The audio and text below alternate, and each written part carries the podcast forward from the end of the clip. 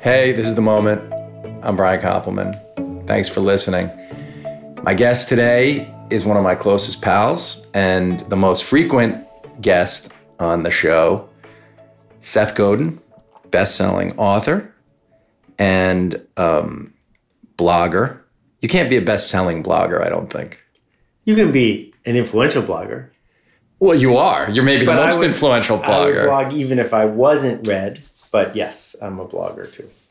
And I wanted to start the year of podcasting by talking to you because I find that whenever we talk, it's incredibly centering and it helps uh, sort of give me a North Star for the next little while.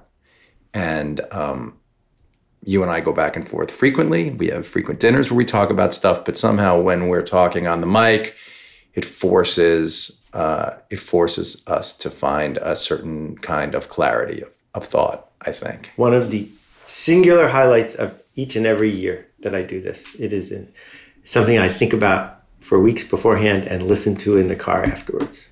Great. So let's let's get into it. I I did write you some of the things I'd been thinking about and wanting to talk about, and a bunch of it is stuff that occurred to me as I took a, um, a break from working on the TV show. I, I made myself not do any billions work for six or seven days as the holiday started, um, so that I, I don't think people realize how hard you work on that show.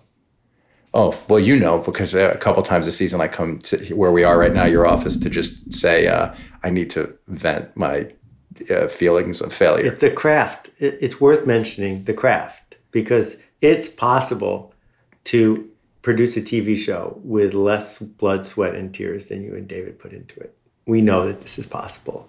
We also know that the craft that you guys put into it shows up and it's important to you and it's important to your, the viewers. Thank you um, for saying that. I don't, I, I'm not sure that you can really do the thing that we do without working that hard, but that might, you know, part of a core belief of mine is about, and it's yours too, is people who about rigor. Five times as many hours of television a week as you do. So what are they doing? Working five times as many hours as you do? Well, they might have a different goal. Exactly. But it's possible to make TV without throwing yourself on the tracks. I, That's gue- all. I, I guess it is, yes. Um, but here, here's where I wanted to start today, and it feeds off of some of the other things we've talked about. But I want to.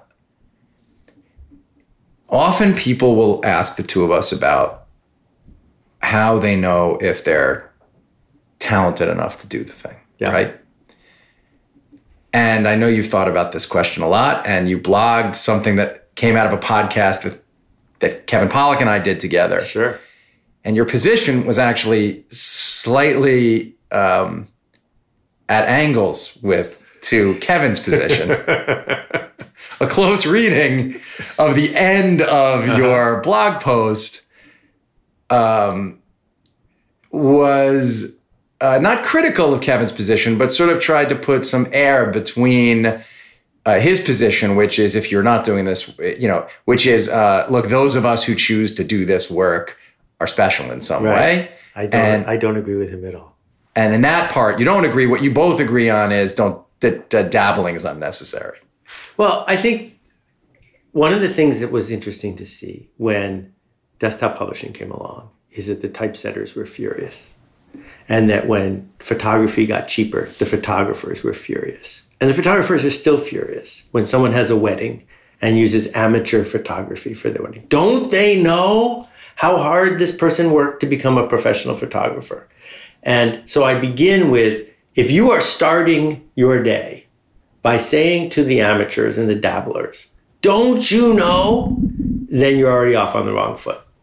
That what you have to accept is there are amateurs and there are dabblers, and you have to be so much more committed to the craft that the amateurs and the dabblers just look at you mouth open and say, that person is worth paying. That person is worth watching because they're such in a different league. But what you don't get to do is yell at the people who are doing the work for free because they're allowed to do the work for free. Well, the word work is crucial though. And I and I might interpret what Kevin said slightly differently. Because Okay. Kevin's talking about being at a party and someone coming up and Yeah. saying I dabble in comedy and he says I dabble in dentistry. Right.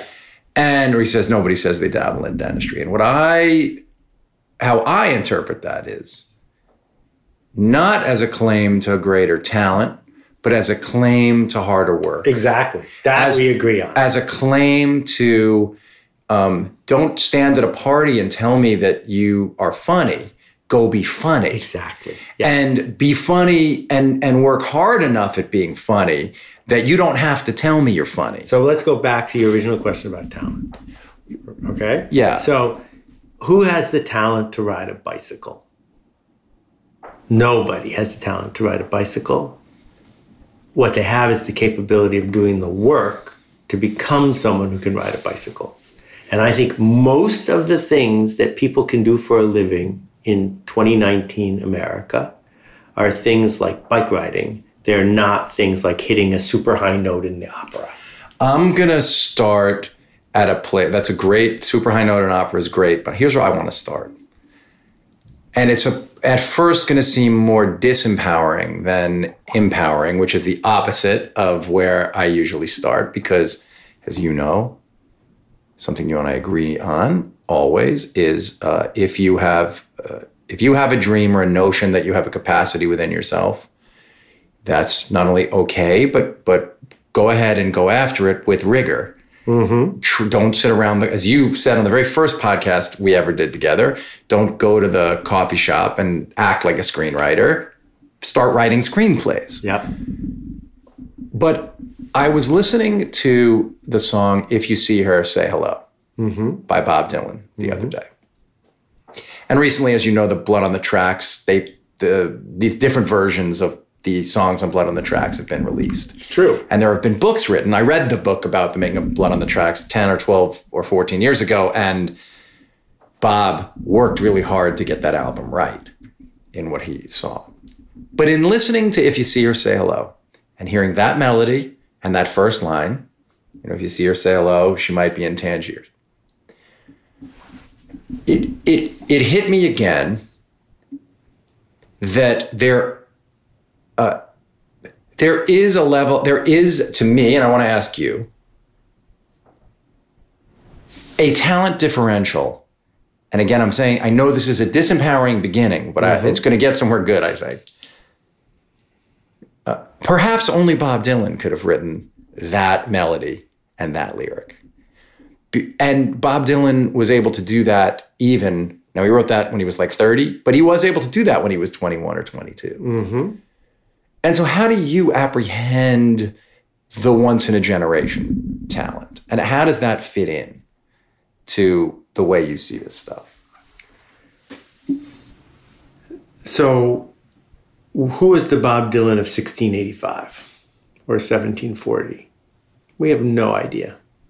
It's not that Bob Dylan was a once in a millennial talent, it's that we needed a Bob Dylan in the 60s, and someone had to be the famous Bob Dylan. But there are tons of poets, tons, with the talent of Bob Dylan who aren't famous.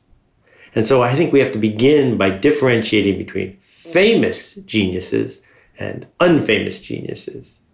Right? Now, what is Bob's skill?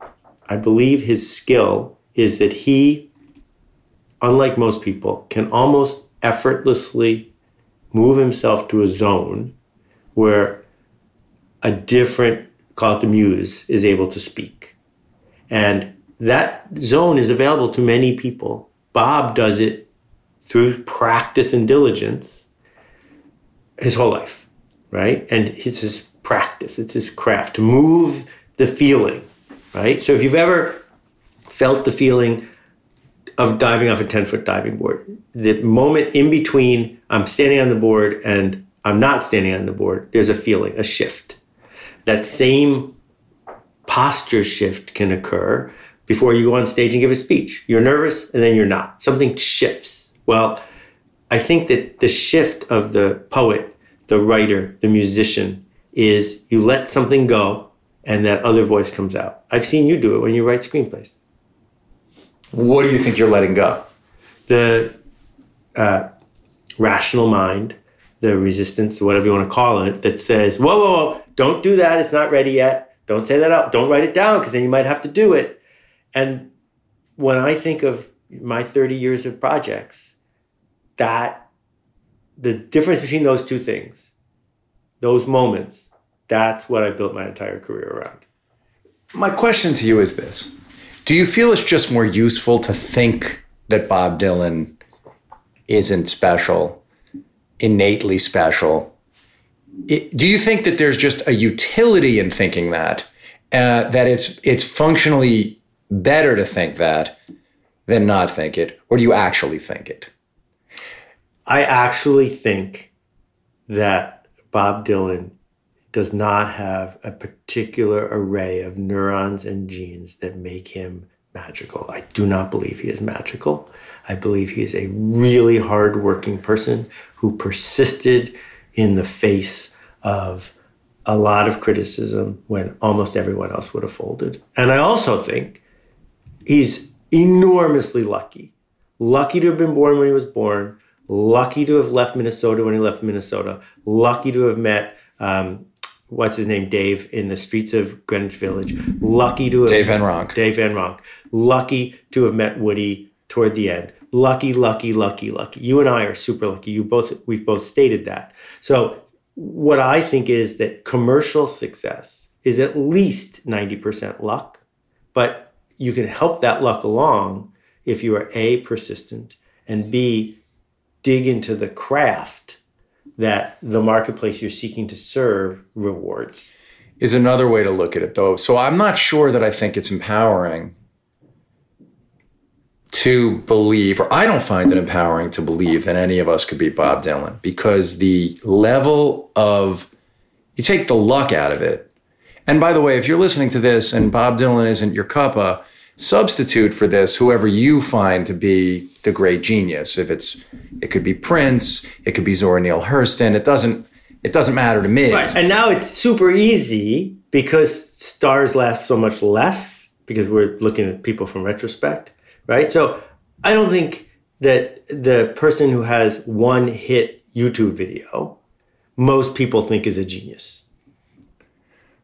Right. Right. So somewhere along the way, how many hit things do you have to have before you move from this is a mortal to this is somebody who had who got some unattainable But, thing? but I want to stay with it as Dylan for a Okay, second go ahead. because, in particular, a song like "If You See Her, Say Hello," which, by the way, stop. Feel free to, even if you don't think you like Bob Dylan, he sings it very clean, and it's um, a melody you can't get out of your head the, for, from when you hear it one time.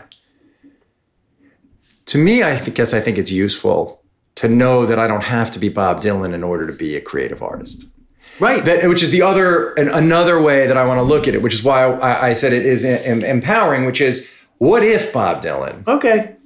What if Bob Dylan actually? You can still be a good person even if you're not from Krypton, the Man of Steel, right? Yeah. It's entirely possible. the question Sure, is, if you're I'll not, you if you're not, if you don't happen to it have that set you, of neurons, well, be, because um, do you really believe that talent that there is um, a roughly equal distribution of talent?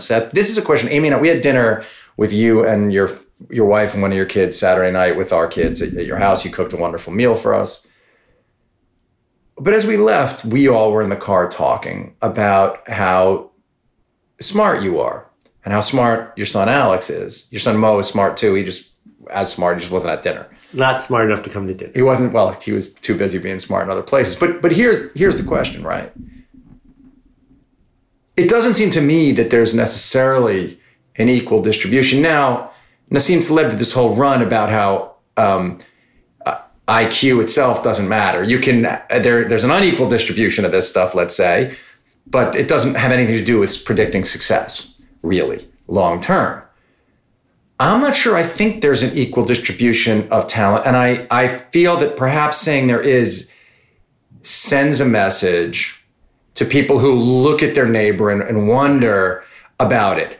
Uh, to me, it's like I just think you can overcome some of these disparities in other ways. Okay, so what do you really think? Because We're having a semantic conversation here, but let's get really clear. no, I don't want to be semantic about it. I want to talk no about no question that nothing is equally distributed. Nothing. If nature is involved, it's lumpy. every time. There's no question. If nature is involved, it's lumpy. Awesome. Right? I love that. Yeah. but we don't know what talent is. So since we don't know what talent is, it's really hard for me to point to where the lumps are. What do you mean we don't know where talent is? Well, there are plenty of people who were very successful A&R people and they heard the Beatles or they heard Bob Dylan and they said not going to work. So as A&R people, where'd their talent go, right? Or if we look at someone who has perfect pitch and can play the guitar better than Bob Dylan, we can say, well, that person has talent. Bob Dylan doesn't because right. So what exactly is Bob Dylan's talent? Because I don't know how to tell you where it lives. Yeah, I don't either. It's in writing. So I guess you would say it's in being able to, well, I guess this is the lucky part, right? It's being able to write songs that are what the people in the time in which he was living want, turned out needed to and hear. I think that might be a skill. And what I'm trying to get at here is have you ever written one stanza as good as Bob Dylan on a pretty good day? Of course you have. no way. Of course you have. One back and forth of dialogue in billions? Once? Once? Of course on a of course you have. You haven't written uh, you know, A body of work like Bob Dylan's. tangled up in Right, blue. But yeah. like once, right? Have I ever once written a paragraph as good as Isaac Asimov or Frank Herbert? Of course I have. Right? It, one paragraph, Sure, almost yes. anyone can do a paragraph. Well, if you can do a paragraph, can you do a page? At what point do I have to start saying you're not capable of being in the pantheon because you could do a paragraph or a page, but you can't do. a Oh, this is really good. Okay. This is really good. This gets to the empowering New Year thing. If I would have thought I had to be as good as David Mamet, I don't think I would have been able to write the first screenplay. I was comfortable thinking to mm-hmm. myself that David Mamet's set of skills, or I don't, you don't have to call it talent, that David Mamet's polished set of skills yeah. Were beyond mine, but that I could, if I tried my best to do the best work I could do, Uh-huh. I might be able to carve out a career and a life and figure out what I wanted to say and then say it I professionally. think that's a really cool way to say it. Let me try a, a, a- an aligned thing, which Yes. is from the new book. Infinity is a real problem in all of this because a lot of people who listen to you, a lot of people who want to do their craft, think they want to do it for everyone, for the masses, for a large number.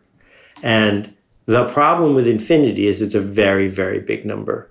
And it's like dividing by zero. You're never going to hit it.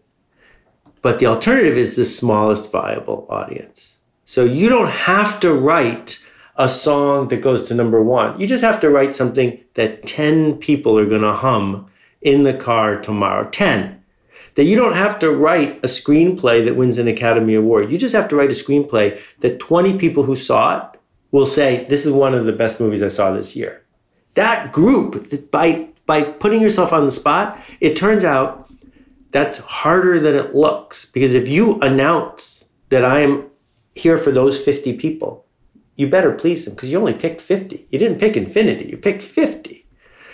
And suddenly we discover it's possible.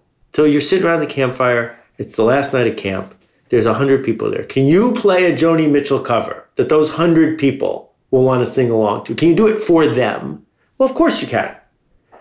But if you insist that no, it has to be at the Coliseum, then you're never going to get to where you want to go. Well, this ties into Rosanne Cash and Geddy Lee, actually, because Rosanne Cash was on the podcast, talks about playing for 6% of the people every Exactly. night, the 6% who are really there for the reasons that she can connect to. And Geddy Lee refuses to think of himself really as someone who had a massive audience, even though they're one of the biggest bands in the history of rock and roll. To him, they were never a mainstream act. They were playing for Rush fans. Exactly. And Rush fans were separate and distinct Exactly. from everybody else.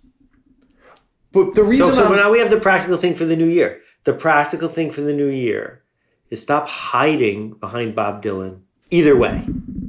That instead say, where are my hundred? Where are my thousand? Are there a thousand people who will come out for me to see me perform because I've done enough work that those thousand people will get value. I'm talking about the other part of it though. So yes, but then the the reverse part of that is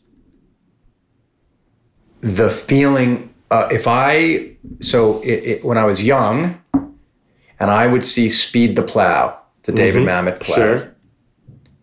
The magic trick of that play, the way that they spoke, the the way that that dialogue let you in on an entire world, an insular world with a language and customs and cultures of its own, Sure. but was somehow hilarious to me at 19. Mm-hmm.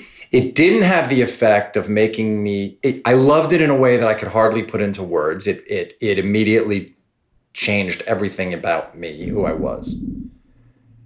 But it seemed impossible. It was a magic trick of such high order that it didn't just seem like a collection of um, uh, learned skills, right? What it seemed to me like was um, I could never do that. So I better not try again for 11 years, right? I was 19. I was sitting like two rows away from you because I saw it too. Um, here's the deal: your interpretation is completely wrong. right. No, Okay. oh, that's what I'm saying So is you know what it- the it- magic trick actually is? Because imitating David Mamet is extraordinarily easy. It's really easy to write a parody of a David Mamet dialogue. Like people riff on Glengarry all the time, right? And You could be describing my whole career, by the way. So I don't think so. That's fine. done- I don't think Yeah, so. still, but go ahead. Um, the hard part was doing the trick the first time. The hard part was coming up with the David Mamet form of dialogue. That he came up The with. Aaron, yes. right, which is different than the Aaron Sorkin form, which is different than the Brian and David form. Yes. Coming up with your own form, Yes. that is the hard part. That is the art. The rest of it is the practice of the of the craft. Yes. But so how do we so you're right, of course, you say to yourself, well, a small audience is fine. I- but the other thing that happens, and Pressfield writes about this, and Julia Cameron writes about this, and I write about it a lot on online uh, also, and, and you've written about it, is it's not about, well, how do I find an audience at first? It's about how do I get myself to show up when when what I want to do is create something that feels or sounds to me that it's as good as Speed the Plow. Right, wrong question. Right. But so how do you train yourself to ask the different question? Right. The different question is the first time Andy Kaufman got up to do Andy Kaufman, he slipped into something. He put on the Andy Kaufman jacket. The first time Bob Dylan showed up to be Bob Dylan, he said, Today I'm going to be Bob Dylan. Bob Dylan could have become an actuary. He could have become whatever, right? So if Van Gogh had lived 100 years before or after, he would have used a different medium. It's not like he was born to do the impressionistic thing. So for me, it's this acting as if, if this thing I'm creating is going to become a new format, a new style, a thing I could be parodied for, what would I do in that situation? Go invent that. how do you control the emotions though? Right? Because we're we are most of us um triggered by our emotions pretty heavily, right? And so the emotion of because eventually, this is the thing, eventually Levien and I got to a place, that's my creative partner. We got to a place where we had speed the plow on our desk at all times. And in a moment of uh, some kind of either desperation or joy or uh, some moment, one of us a couple times a year would just grab Speed the Plow and read the other guy a page of it as a way, mostly because it's the most accurate thing I've written about Hollywood. Often we would get off the phone with an agent or a producer who would be full of shit. And we would just read ourselves a page of Speed the Plow. And e- eventually it became to us totemic, right? It, Sure. and it became totemic of um, so so large as to almost disappear, actually, Right. Because it was such a part of, course. the fabric of You're who we were. in the water, and and we don't notice the exactly right. We don't even notice the water anymore, as Wallace tells the old story. And so eventually, it stopped being something that. Uh, challenged me and made me feel small, Right. but it just became something that existed like the sun. And so, okay, the sun gives some warmth. I'm going to take advantage of whatever that, that warmth is. That's a long battle. Emotionally, someone's listening to this, they've made a promise to themselves. The promise Yeah. themselves was, I'm gonna finally accept that my dream is to do X. Yep. But then in the morning when they get up and their husband looks at them and is like, "Well, Are you serious? it ain't. Yeah, are you serious?" And then they glance at their bookshelf or their album stack or their the painting on their wall, and they're like, "Oh fuck, right. I'm a mere mortal." Exactly. Ha- so what's the emotional trick, Right. Seth? To So I, I want to give you the emotional trick. I got to give you something else. You know, if you go to a coach because you want to run the marathon, you don't get to say to the coach, Show me how to run a marathon without getting tired. No one can run a marathon without getting tired. So instead, you say to the coach, Show me where to put the tired. Show me how to do this while I am still tired, not make the tire go away. So 3,000 people have taken the Alt MBA. So I've watched this happen. They write something every day for 30 days in public, in air quotes, public because there's 120 other people get to see what they write. 120 other people are going to see that thing you wrote. And the first week is fraught. People, you can feel people sweating through the internet, right? It's fraught. And then the second week, it's close to people burning out. And the third week, people start to hit their rhythm. And the fourth week, they say, I can't believe I did this. And then two years later, they send me a note and they say, I'm still going. And it's not a creative writing process, right? The Alt MBA is about learning to see and work in the world. It's not about how do you become Bob Dylan or, or Hemingway. But the point is, if you ship the work and ship the work and ship the work, you will discover that it's a craft. And if you keep waiting for the lightning bolt to hit you, it will never hit you. But if you are shipping the work, you start parodying yourself. And that parodying of yourself, and I know you felt this when you talk, like, wow, that sounds like us, right? Boom, you did it. And now you're a professional because you created something that was worth parodying productively, and you can do it again and again and again. right. I mean, I don't. I don't. You're talking about voice, finding a voice. But it's not just in writing, it's No, in everything. it's finding a voice in whatever. Yeah. And the only do. way you find it is by speaking. I mean, whoever designed uh, the the Porsche found a voice, right? Whoever designed, I mean, the famous Ferrari guy Right, found Enzo, that. yeah. Enzo Ferrari found the found what that meant. Exactly. And even the cars that look different, they're clearly from a.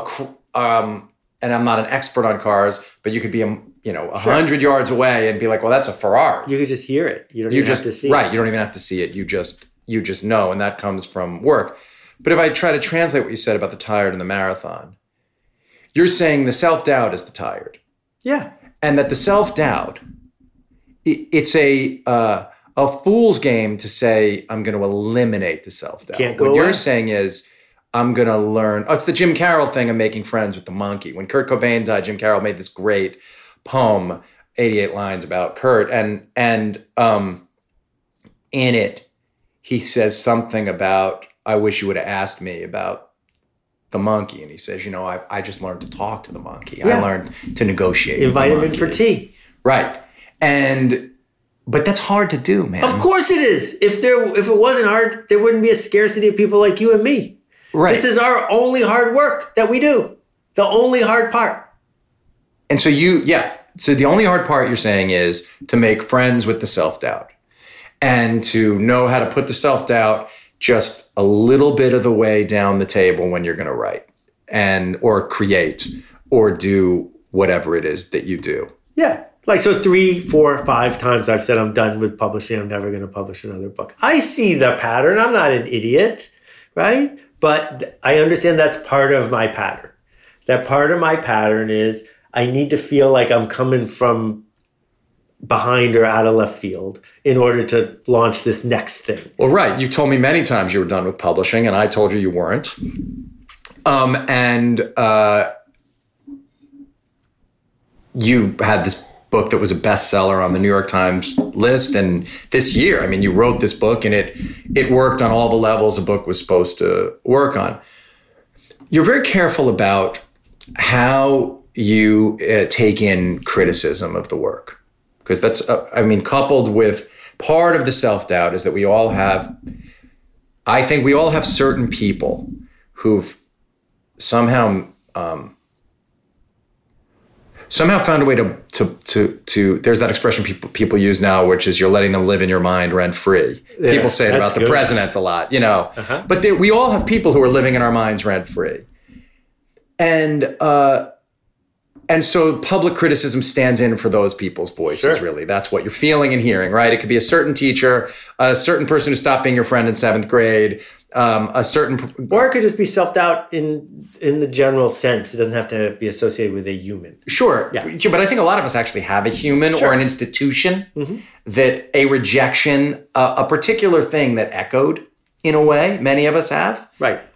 And so when you finished your manuscript of the new book, because you won't even go on, you, know, you basically won't go on Twitter. You won't, you're not interested in, in certainly not, none of us are interested in criticism once the thing is finished. Oh, you'd be surprised. Yeah, Well, yes, I, I and I read all the re- I do read all the reviews, but they don't they don't affect me. Um, uh, how how did you gird yourself? Because you by your, your uh, uh, it's it's an avowed point of view that criticism hurts you. You've said it publicly many times. You're like, I don't, I'm not good. Yeah, it's a semantic thing again. The word criticism, there's lots of different kinds of criticism. Um, so if Niki Papadopoulos gives me criticism, I'd pay her a million dollars for that, Yes, sure. right? So it's not all criticism. Okay, good. But how do you just, this is the question. How do you um, incorporate criticism? How do you synthesize it as opposed to Okay, so having emotional Let's, reactions? let's try to make this it? a little bit uh, more useful, which is I begin with this reassurance is futile. That there's not never enough reassurance in the world. So if you're looking for everything's going to be fine, the self doubt will go away, you can record what I just said and repeat it that 10,000 times, but it's not going to be enough. Reassurance is futile. Don't look for that. But the other side of it is that criticism can be a trap because it's a way to hide.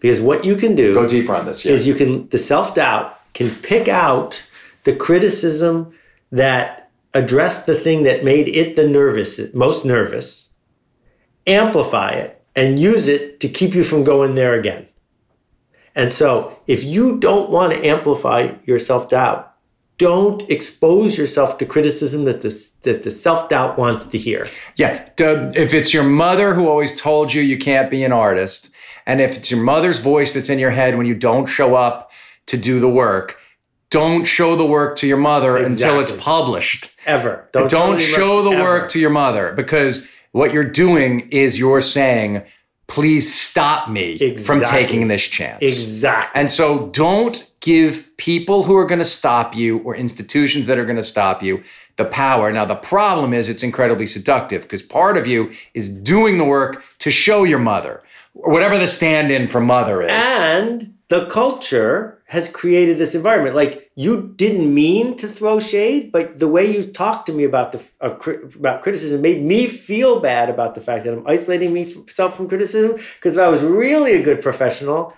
I'd be open to the criticism because it would make me better. So there is this perception in our culture that the creator should be eager to hear from the masses or the mob because they're the audience and they deserve to be heard. And so there's this famous back and forth with Howard Stern. Have you ever heard this guy? Calls in and says to Howard Stern, I heard you say this and I want to tell you my opinion. Howard says, I don't want to hear your opinion. Goes, What are you talking about? I'm the customer. Howard says, I don't care. If you don't want to listen to the show, don't listen to the show. And the guy's like, But wait a minute, free speech. And Howard says, No, you don't understand. I don't care. I don't want your opinion. Don't care.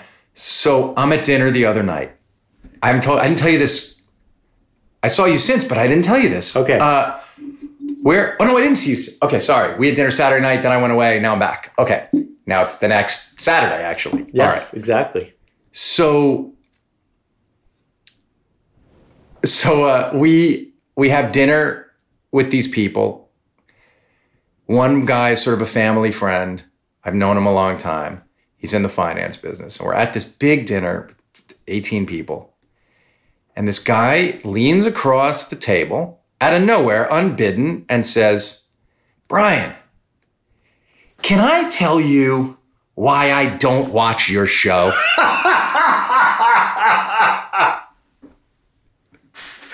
and I'm sitting next to my daughter on one side, Amy's on the other side, my wife.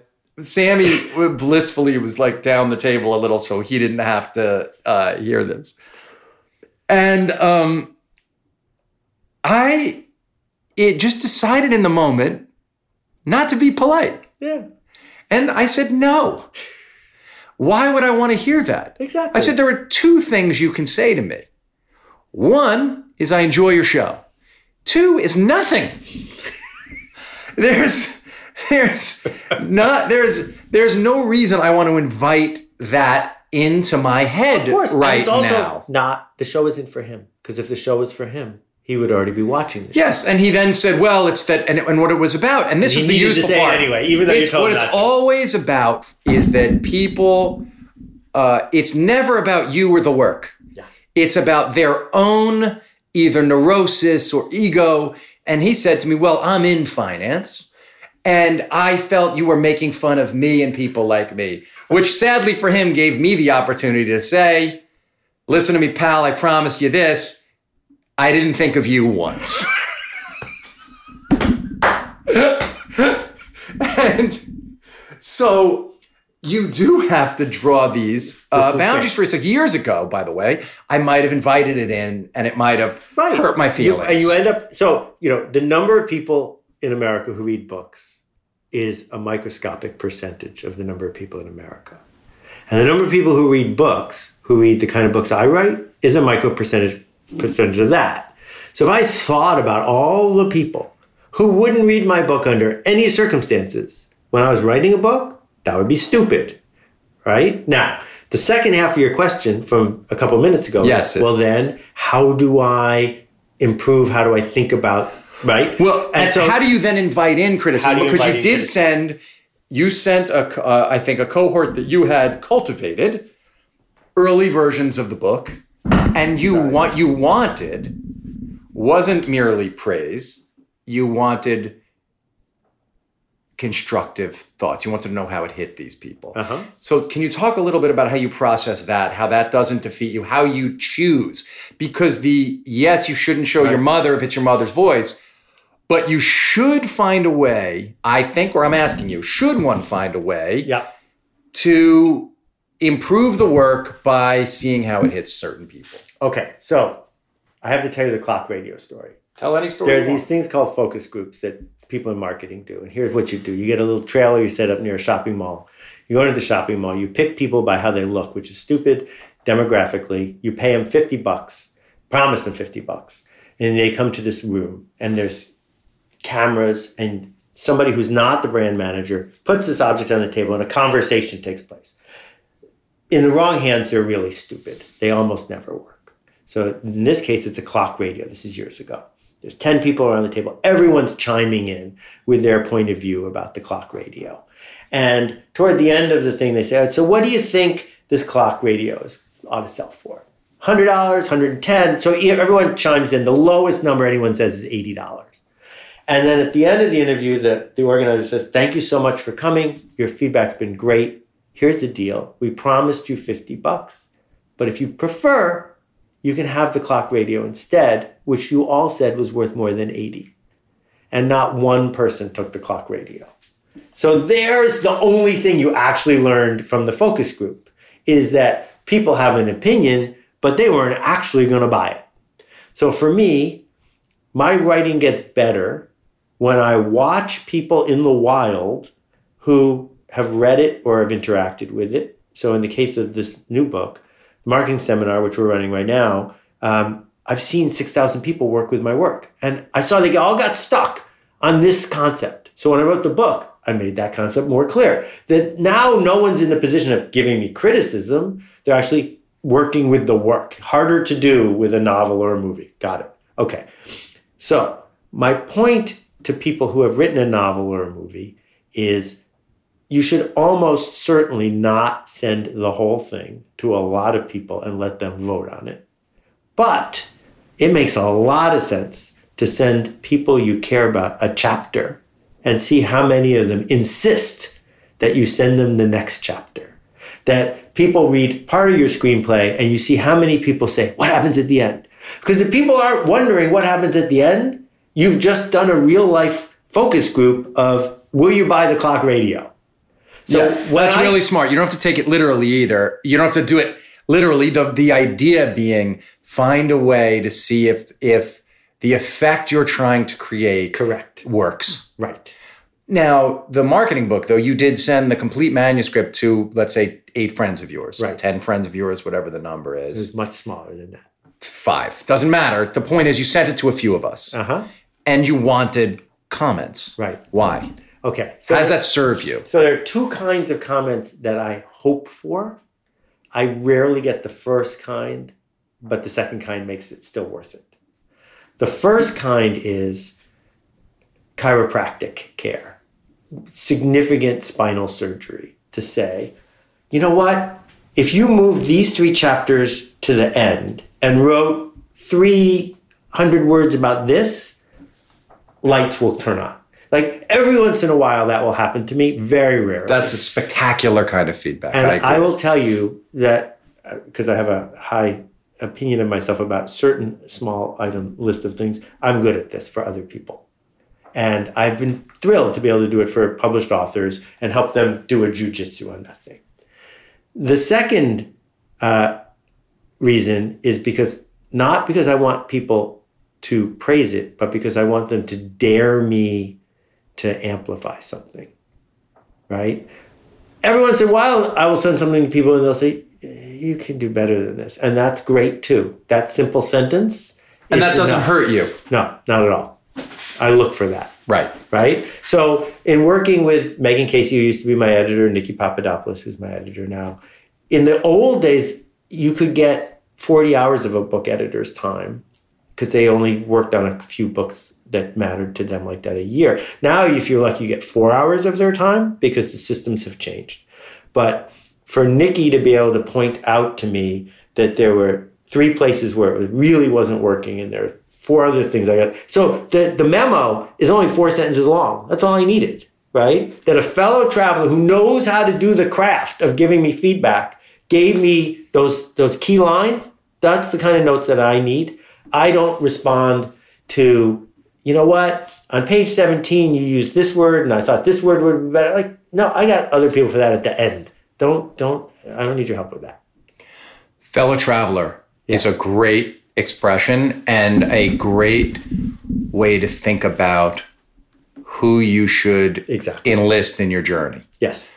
And a fellow traveler doesn't mean someone who's already in Wyoming if you're starting out in, in New York, right? Yeah. A fellow traveler is someone somewhere along the path that you're going, somewhere close to where you are. Yeah, the whole mentor. Perhaps they've made the trip. Before. The mentor thing is way overrated because talk six, about this. Well, six. First of all, the math of it doesn't scale because the number of people who are successful who can mentor the number of people who need to be mentored doesn't work. Number two is it's usually an uneven exchange in the sense that you're asking someone who is busy and leveraged to stop that and start doing something else with you. But the real reason is people who are successful are almost never good at actually coaching people who aren't successful yet. It's a totally different skill set, right? I, I, learned how to swim as an adult. I knew how to swim my whole life, but I knew how to swim well from a guy named Bill Boomer who had the biggest pot belly you ever saw and one arm. And Bill was the consulting coach to the US Olympic swim team. And you look at this guy and say, you couldn't even make it across the pool. He didn't need to make it across the pool. He needed to know how to teach swimming. And so if you're busy looking to get Steven Spielberg to send you notes on your screenplay, I think you're making a mistake. Yes. On the other hand, people who I'm skeptical of people who've never done it. So I'm skeptical of supposed writing teachers unless, who haven't published. Unless their students have published well because then they've proven the, that they're good writing the teachers. reason that i don't include robert mckee in when i say that every screenwriting teacher is bullshit if they haven't written their own movies if they haven't written their own television series generally almost always i think they are useless and should be avoided. The reason i don't include robert mckee is people like akiva goldsman have personally told me they don't think they would have become mm-hmm. the screenwriters they they became, meaning Academy Award winning or nominated screenwriters, if they hadn't taken McKee's course. So I have to accept that even if I don't understand why, that Robert McKee has value for Sure. some Okay. people. That be, because, as you say, enough testimonials from people who don't aren't don't need to give a testimonial have show, shown up. Smart people, people who are in the craft as I am, that I accept it. But generally, Right. I want I want to engage with people doing what I'm doing. So at whatever stage along the way, I want to in, in, in, engage. And- but I would say that you have the skill of hearing from a working person and translating it into useful action on Yes. your part. If you didn't have that skill, most of the feedback you're getting from working people is just going to fall by the wayside because you have to learn how to process it. Uh, I agree. I, I actually don't.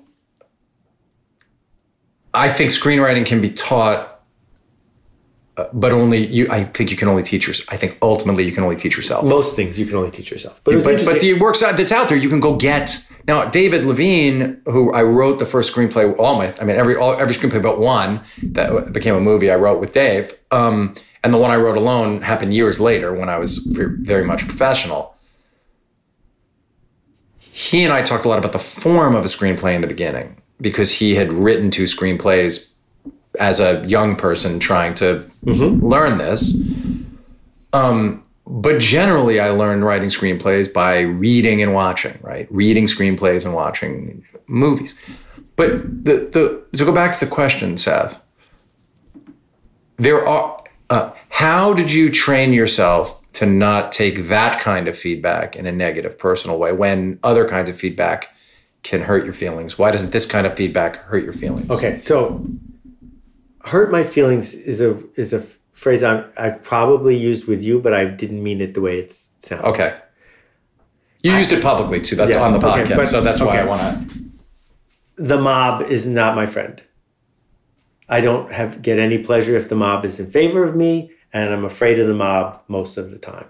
And so that sort of feedback, which is the way I feel about Amazon reviews, is not designed to be helpful, nor do I find it helpful.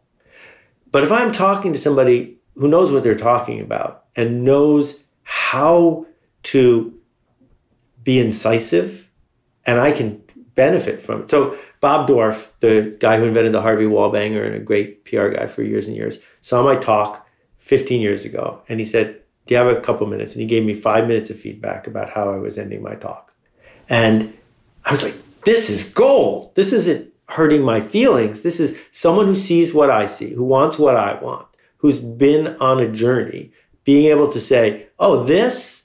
Have you thought about that? That's different than you're not a good person and we all hate you.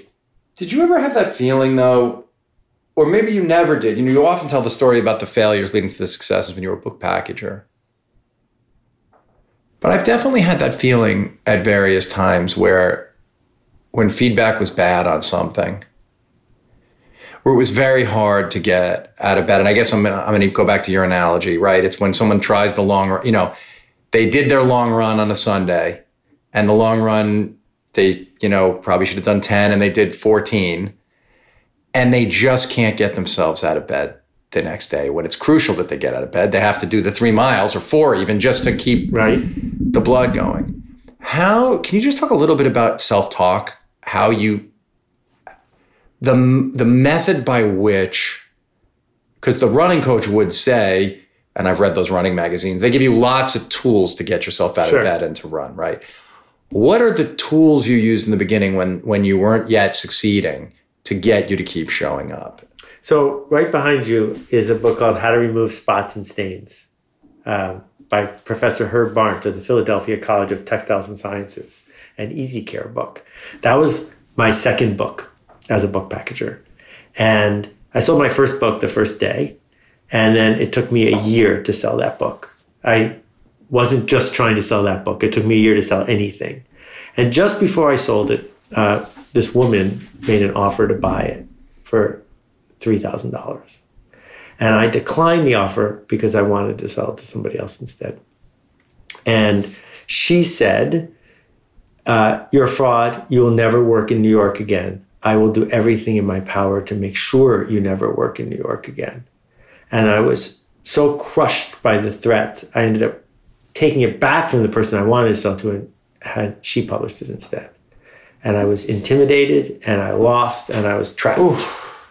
And um, so lots of self talk was necessary because after a year of being beaten up and rejected more than 800 times, I finally sold something to somebody who got the thing by threatening to destroy my career.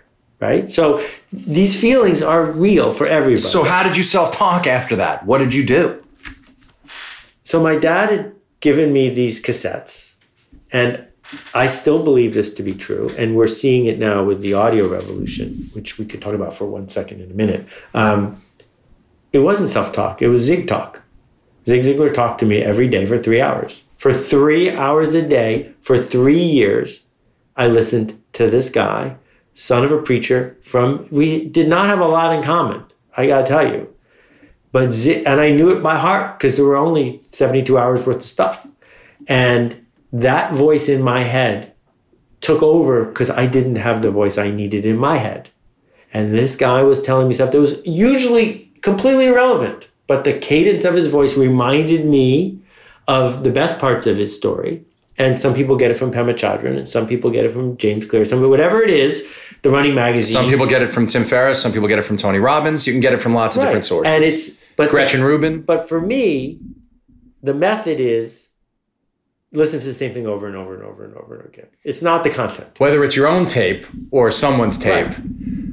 find a way to repeat to yourself the benefit of right. taking so, these. So risks. Pressfield's audiobook is really hard to find, but if you listen to Steve's voice, find one chapter, listen to that chapter a hundred times. The audiobook of which book? Uh, War of Art. Right. It doesn't matter which one you pick. I think this is about a practice of saying I can't climb this mountain without ropes, right? Without belay. Why is it so hard though? So this is the this is the the question, right? Someone's listening to this. It's January 3rd they are already saying to themselves, this year's going to be no different. I'm going to I'm going to show up 6 days in a row and then the odds are they're right. I'm going to stop. Yeah. And I'm going to hate myself and I'm going to eat the whole pizza.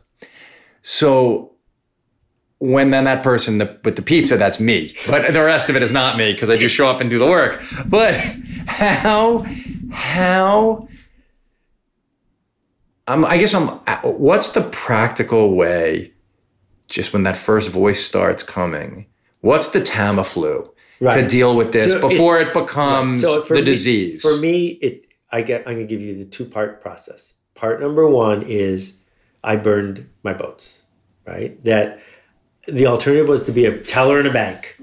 This is it there's so every time I felt like quitting, it's yeah. Do you really want to go to Chase and be a teller at Chase? Because those are my two choices. Well, that's not really true. You were Stanford. You had a Stanford no, no, MBA. No, no, they were because I had reached the point this where if I had sent my resume to someone and yes. gone on an interview and hadn't lied appropriately, I wasn't going to get hired. Like my uncle took pity on me during that the darkest year, and I got a freelance gig building a spreadsheet that was so big it took the computer a minute to recalculate on the acquisition of six hospital six nursing homes. So i had to visit nursing homes. You know that nursing home smell right? So that made it real i didn't want to go get an interesting job because that i would have slipped into it. I was like no bank nursing home th- these are the alternatives and they're really clear because i yes. was in it. So that's part one. Right? but the other piece of that which i want to warn people about is the essence of being a bootstrapper, of being a creative who's going to go down this process, is your overhead has to be close to zero. You got to be able to last.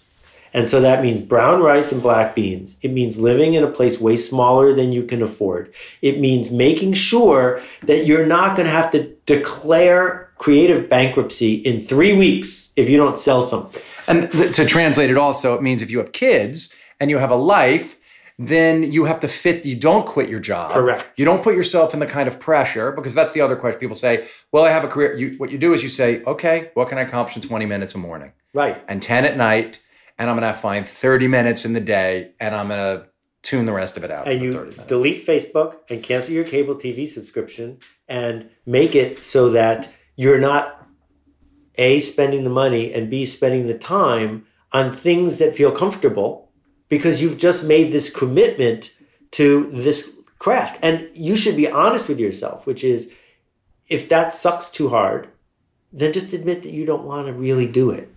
And that you can be a walker. You don't have to run a marathon. Just walk two miles a day. There's nothing wrong with that. You can write poetry on your blog. There's nothing wrong with that. Right? But if you want to be a professional at it, you're going to get tired. And you got to build that into the, the, the deal because otherwise you're just going to keep fooling yourself. Paul Simon was always tortured by the fact that he wasn't Bob Dylan. But the fact that he was tortured by that fact still allowed him to write America. Still allowed him to show up Well, as a so if it was fuel, write America. if it was fuel, thanks, Paul. I appreciate Right. it. If it wasn't fuel, you're a fool. Right. Don't do that. If it's not going to help you do your craft, just And- let that go. We no one else was keeping track. so this gets to the thing that I really wanted to talk about because it's the thing I've been thinking about privately the most. I'm 52 years old. Um, um, for the last few years, I've had the most successful time professionally, and my kids are in a good place. Amy and I are in a good place. And I've tried to think about what matters beyond that stuff, right? Certain, we both care a lot about service to other people but I've started to think a lot, and and and this ties into the very first long conversation you and I ever had was about authenticity and the sort of foolishness of chasing auth- your view that the word authenticity is loaded in a way that it, it actually is meaningless in our society. But what I translate it into personally is the idea of being comfortable in my own skin. Mm-hmm. This is what I think a lot about is how to get the dross out, how to get the bullshit out. Not someone else's idea or not the, the way people will say, uh, um, I'm, I'm authentic or I am the real me. What I mean is the feeling Uh-huh. that I'm not fronting, That that I'm not putting it on, that I'm being consistent, but more than that, oh, here's a way to think about it. I was talking to Bryan Garner recently, the word expert, you know, the guy who wrote um, Modern American Usage. And Bryan was came and visited me on set, and we were talking about how sometimes people will use the word good instead of well, but they'll do it on purpose. Athletes will say, I played real good. And I said to him, that doesn't bother me. And in fact, he said, but you would never say it. And I said, I, I could say I played good in a certain setting. And Bryan said, well, I don't coach. Bryan Garner said, well, I don't code shift. I will just say it the way that I say it. Now, I didn't think of it as code shifting, right? And I was like, well, we could both actually be equal, equally comfortable with who we are and each think the other thing Uh-huh. is odd. But but what I really was thinking about is like in the way we in the way we dress, in the way we comport ourselves, in the way we are exist online. If we could somehow get not just the self-doubt out of it, but the idea that we have to manage the perception of who we are out of it. If we can just sit how we want to sit, wear what we want to wear, and kind of be who we want to be, would we be, is it a worthy goal? Is this idea of being comfortable in your skin self-defeating because it makes you not aspirational? Or is it in fact the thing, because it ties into this thing you said of maybe you just want to really write poems on your blog, but you think you have to be something else. What is the value of trying to be comfortable in who you are? So 11 years ago, I wrote a blog post. Someone sent it to me this morning. It's only three sentences long. And what it says is maybe the reason everyone's always talking to you about price is because you're not giving them something else to talk about. And if we think about price as something that has nothing to do with money, we can realize that everything we do in an economy where there's scarcity has a price. That if you eat this, you didn't get to eat that. Or if you eat a whole pizza, you get to gain a pound. Everything has a price. So, is there a price for showing up in a way that doesn't feel completely authentic to you in the moment. Is there a right? Of course. Every time you interact, there's a, a price emotionally. Yes. Did it cost you something to get out of bed this morning? Because you would have rather just stayed in bed for three hours. Yes, it cost you something, but was it worth it? Did the price buy you something worthwhile? Not getting fired. Well, telling the guy at the table, I don't want to hear what Yeah. you say. That I I uh, maybe three years earlier might have sat there out of a sense of politeness and ease. Now this isn't this isn't to say be a dick, right? That being a uh, uh, it's very easy to confuse being authentic, being um, comfortable in your skin with being an asshole. That's not what I'm saying. But but but when someone treats you like when they're an asshole, Well, it depends. So what the question is, if you had paid a nickel yes, to say it in a way that would have prevented you from having blowback later, it might have been worth a nickel, right? And it would have been something like a white lie to the extent of, you know, right now I'm feeling a lot of writer's block, and I would appreciate it if we could talk about something other than my show. Right? If you had said that, then you wouldn't have to deal with whatever this guy was going to say to you or your dad or anybody else because he would go away and it would have cost you a nickel. Yeah, I mean, it turned out I was a hero to everybody at Of the table. But like you know, Yeah. everyone w- wishes that that they would do that. But but beyond that, I'm talking about. This is why it's. That's why I wanted you to talk about it. Um, the ways in which sometimes we feel forced to lie, Sure. I've become less and less interested in. Uh huh. and understanding the the what I'm more interested in is just finding out how to show up just feeling like myself. Like feeling like the version of me I like the best. And if you don't Right. So like, again, in a polite way, and by the way, the version of me I like best isn't me being an asshole. No, it's it's actually very similar to the version that I've heard for 100 episodes or 200 episodes at the moment. Right. This is who you are. well, you yeah, you you yes, you know Okay, me so well. Yeah. but so my but let's go back. Maybe it's because I have an MBA, but let's go back to this price value thing. Yes, let's. right. Let's. So if when we're young, we sometimes pay big prices to get big rewards, but after we turn 50, Yes. we say, you know, it's not worth it. This is not worth it to humor you. I don't. I, the thing I'm going to get in return for having this meeting with you, not worth it. We're not going to have the meeting. And so what I'm getting at is we can't have black and white issues. You've met people who are into that total honesty thing. Well, that's ridiculous because they refuse to pay anything to societal interaction. And they just say, you know what? You look stupid in those glasses. Well, okay, but now I don't want to interact with you anymore. Yeah, and this ties into the thing we were talking about at the beginning about talent, right? Because what I really believe is that you believe somewhere deep in you, if we gave you the ultimate lie detector, I think you might believe Bob Dylan is more talented than most people. But does that matter? Does that serve anybody? Is really that and then you, that's what I. Does It's that question. does that serve anybody? And so is the idea right? The the the whatever percentage of people who are served by not thinking that, by thinking they can go do it because they have enough of whatever that is. Sure. Is it worth the even not even let's say it's not even a white lie? Is it worth even the sort of slight? Right. So I I am not showing up knocking on people's doors saying, "How dare you think Bob Dylan has talent?" if it's working for you to navigate toward where you want to go with the narrative you got, have at it. Yes. One of my jobs is to shine a light on things and maybe you see it a different way. suggest a better yeah you. you. want to suggest a better right so this is the all. question right you're comfortable in your because you are what you're saying is like you're comfortable uh, uh, giving people a narrative that empowers them. Whether yes zig like a zig thing whether that is exactly in line with what your deepest quietest late at night thought is or not if the narrative is i'm asking you if the narrative will help more Oh, so people. this is a new question. It is Okay, so the answer to the new question is no. I honestly believe that Bob Dylan does not have supernatural powers. I honestly believe that. I don't know him. I've never met him, but I have met people who are astonishing at what they do. Right. And what do you find is in is, is the same about all of them? So what I find about is the same about all of them is they have a craft. They are not savants.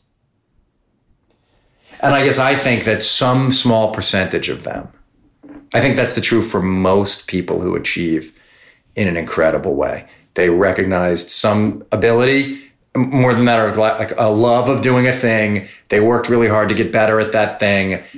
And then suddenly this outsized ambition met this kind of work and they produced and they something of real value. And they got lucky and it produced something of real value. Right. So if we look at the people who were the hot stars of Silicon Valley in 1998, right? Yeah. Some of them are still around as hot stars today, and most of them you have never heard of again. They made enough money, they moved to Florida, whatever. But is Marc Andreessen born different? See, I think Marc Andreessen's born different, but I don't think it matters because I think there's one Marc Andreessen. And as how can there be one Marc Andreessen? well, what do you mean? How can there be?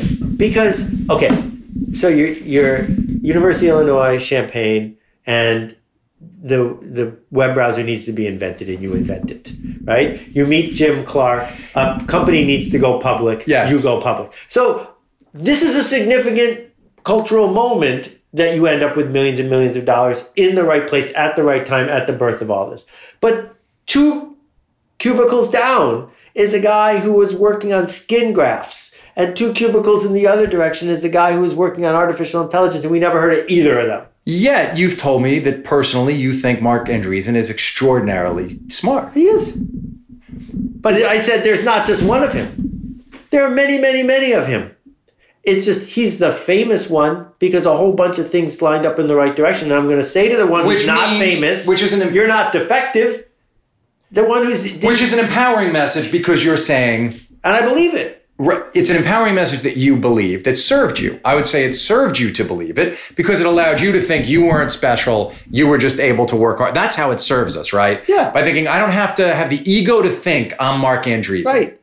Eh, uh, because I was raised in a way that uh, that feels uh, that that feels wrong to believe I'm special in that way.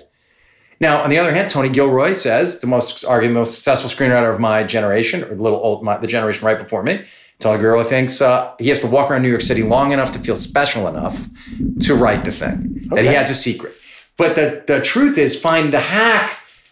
Don't pick the one that makes you feel defeated. Pick the one that makes you feel strong and like you can win. Exactly, and stop cherry picking magic faces on Mount Rushmore that are completely unattainable. So this this this Jon Acuff and I, our our mutual friend Jon Acuff, I, I love, um, uh, and I were talking this morning about books because he read this thing I wrote about why read why we should read fiction, which and, got hot on Twitter. I'm told. Oh yes, people loved it. Um, well, I, it's incredibly heartfelt for me. It's really truly what I believe, and I'm just being your hype man. Thank you. Yes. Oh yeah, it became a Twitter moment. It was very exciting in the family. Um, well, it was great because you know you think you write a, nine tweets about books, you really don't think anyone's going to care, and then of right. course that became the most popular thing I've ever tweeted. Did the New Yorker call yet? That's funny, but they uh, should. Well, it, it's fine. It's where it belongs. Well, but Acuff said, "Oh, I found that fascinating because it reminded me of the combo you and Seth had about fiction and why Seth doesn't read fiction as much." And and I said to John, "Well, one thing I wanted to ask Seth was." Uh, about how you do stir yourself up. And then John wrote back, and I loved this.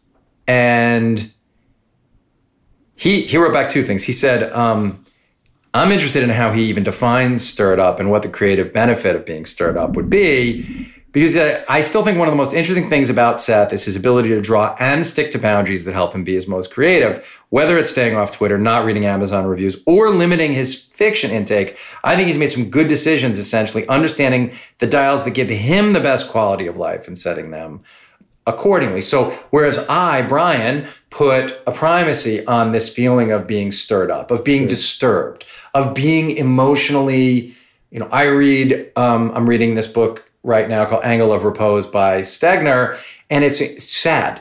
Um, and it's about a hundred years and this family and mortality and, and love and, and risks and failure um, and hard won success. And as I'm reading it every 15 pages, I have to put it down. I, I do. I have to put the book down. Wow. I have to take my glasses off and I have to just breathe for a minute and then I start again. And it really affects my mood for the day. But what I have found for me Sure. is that there is an incredible benefit over the next month after I read something like that. For me. Yeah.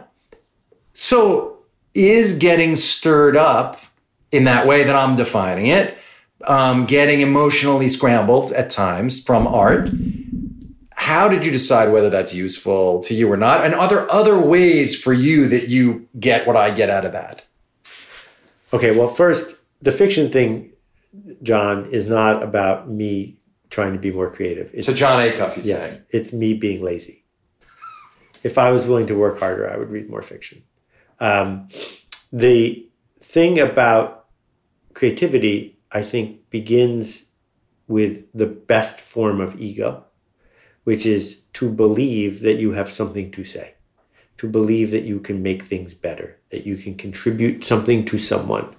And so people who are trying to destroy the ego, I don't know how you destroy the ego at the same time that you can care enough to contribute something, right?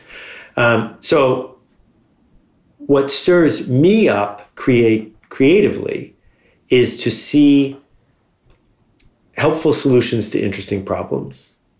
Because if I can see that those are occurring, then that inspires me to look for some too.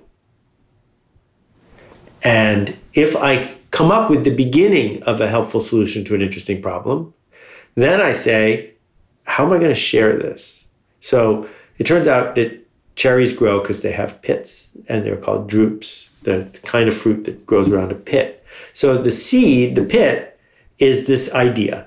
And if I could, I would just say, here's the idea and walk away because it's so much easier. But then you have to add all the fruit around it. And that might take a year or two or three of your life to create all the things that the public insists on in order for them to buy the seed. And so that's what I spend most of my day doing. I wish I could spend more of my day just making the little seeds because that's the funnest part for me is seeing that there's a, a technology or a problem or, or a personality type saying, oh, what would happen if we did that? And then saying, oh, that was interesting, and go on to the next thing. But every once in a while, I take one and I live with it for a year or two or three so that more people can touch it. And in the end, even though that's not your favorite part, it gives you the, the reaction to it or the doing of it gives you some value. Yeah, the craft has to be done because otherwise I just become a grumpy person in the corner who says, I had all these ideas and no one did anything with them. So I asked this question to every guest, but I don't think I've asked it to you, or if I did, it was before I knew you this well. It was very early on. Um, how do you check in with yourself? What's the technique by which you quietly check in with yourself? Like you don't meditate all the time anymore, right? I try, but not well. Do you, you journal? I don't journal. I have many, many books here filled with half ideas, but I don't. Do you have any regular way that you? You certainly talk to. I mean, it's, uh, you talk to your son. I know a lot, Alex, about stuff.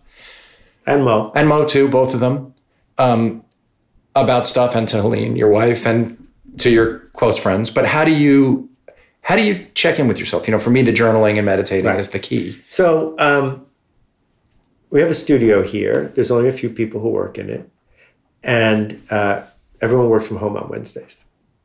So I come in on Wednesday, and I'm the only person here. And what I have found is uh, that that emptiness causes me to, you know, I'll turn off email, believe it or not, for three full hours. And in that emptiness, I have to fill some voids up, and I have to say, well, what is this worth doing? Is that worth doing, et cetera.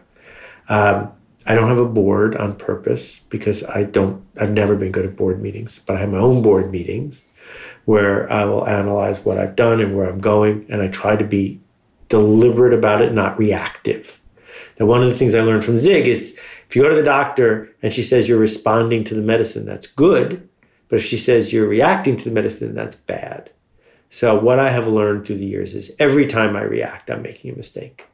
And if I can figure out how to respond to inputs instead, then I'll do better work. Well, the work you've been doing is great. the new book, This is Marketing, is about a lot more than marketing. People should go and They should take the seminar. This, it's at themarketingseminar.com and opens this week. take the seminar. Also take uh, Alt MBA if that seems like something that would be useful to you. I know it's been useful to a great number of people.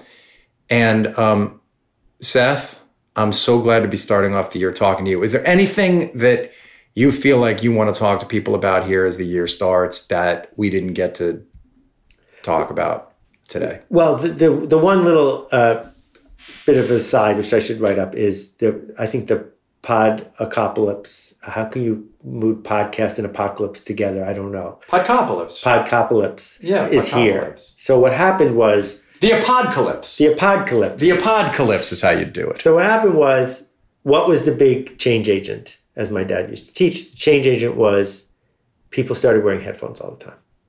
Once people started wearing headphones all the time, they realized they could listen to something other than music. So audiobooks started to increase, but they're expensive. So podcasts filled that gap. And there's been an explosion. I have a podcast which I like making. You have a podcast which I love listening to. But there's been an explosion. And the thing is, you can't listen to more than one podcast at a time. It doesn't work. Seth's podcast is called Akimbo and worth checking out. And uh, so we have now hit a peak, and we're going to see a big fallout from that. But the thing that's really cool is if you feel creatively stuck, you should start a podcast. Because even though it's not going to be a home run like the moment, the act of making a podcast is one more version of holding yourself accountable and checking in with yourself. If you didn't get into the whole blogging thing, because it feels really different than tweeting. Because you make a podcast on Monday, you're not going to hear from anybody about it for months. So it's not that quick endorphin hit that Twitter is optimized for. It's about you leaving a digital legacy. Is what I'm thinking about right now, and having the ego to share an insight with people. So I'm in favor of that. And mostly, I think that because I get to interact with so many thousands of people who are smart and helpful and thoughtful, just ship the work. Ship the work. It, don't wait for perfect. Perfect is the enemy of very good. Ship the work. All right, here's to 2019 and shipping the work. You can find Seth Gold. Go- What? What? Who? what? What just happened? Seth Golden? You can find Seth Godin. Uh, he doesn't tweet, so but this is but if you follow uh, him on Twitter, you'll get uh, linked to uh, the blog posts, or you can just go to sethgodin.com. You can type Seth into any search engine, and he's And on the Twitter, it's this is Seth's blog. There This is Seth's Seth blog. Twitter. This is Seth's blog, is what you should follow. If you want to find me, I'm at Brian Koppelman on Twitter, getting those endorphin hits. And, um, or you can email me, the moment bk at gmail.com. Thank you. As as the year begins, I just want to say uh, thank you to all of you who listen and spread the word about the podcast and write to me about the podcast. As Seth said, uh, I get a tremendous amount out of doing it, out of having the conversations, and out of having the conversation with all of you. It's not something I take for granted. It's something that's uh, really become crucial to me. So thank you, everybody. And here's to a great year. Seth, thank you for being such a Thanks, loyal and good friend. So great. This was fun.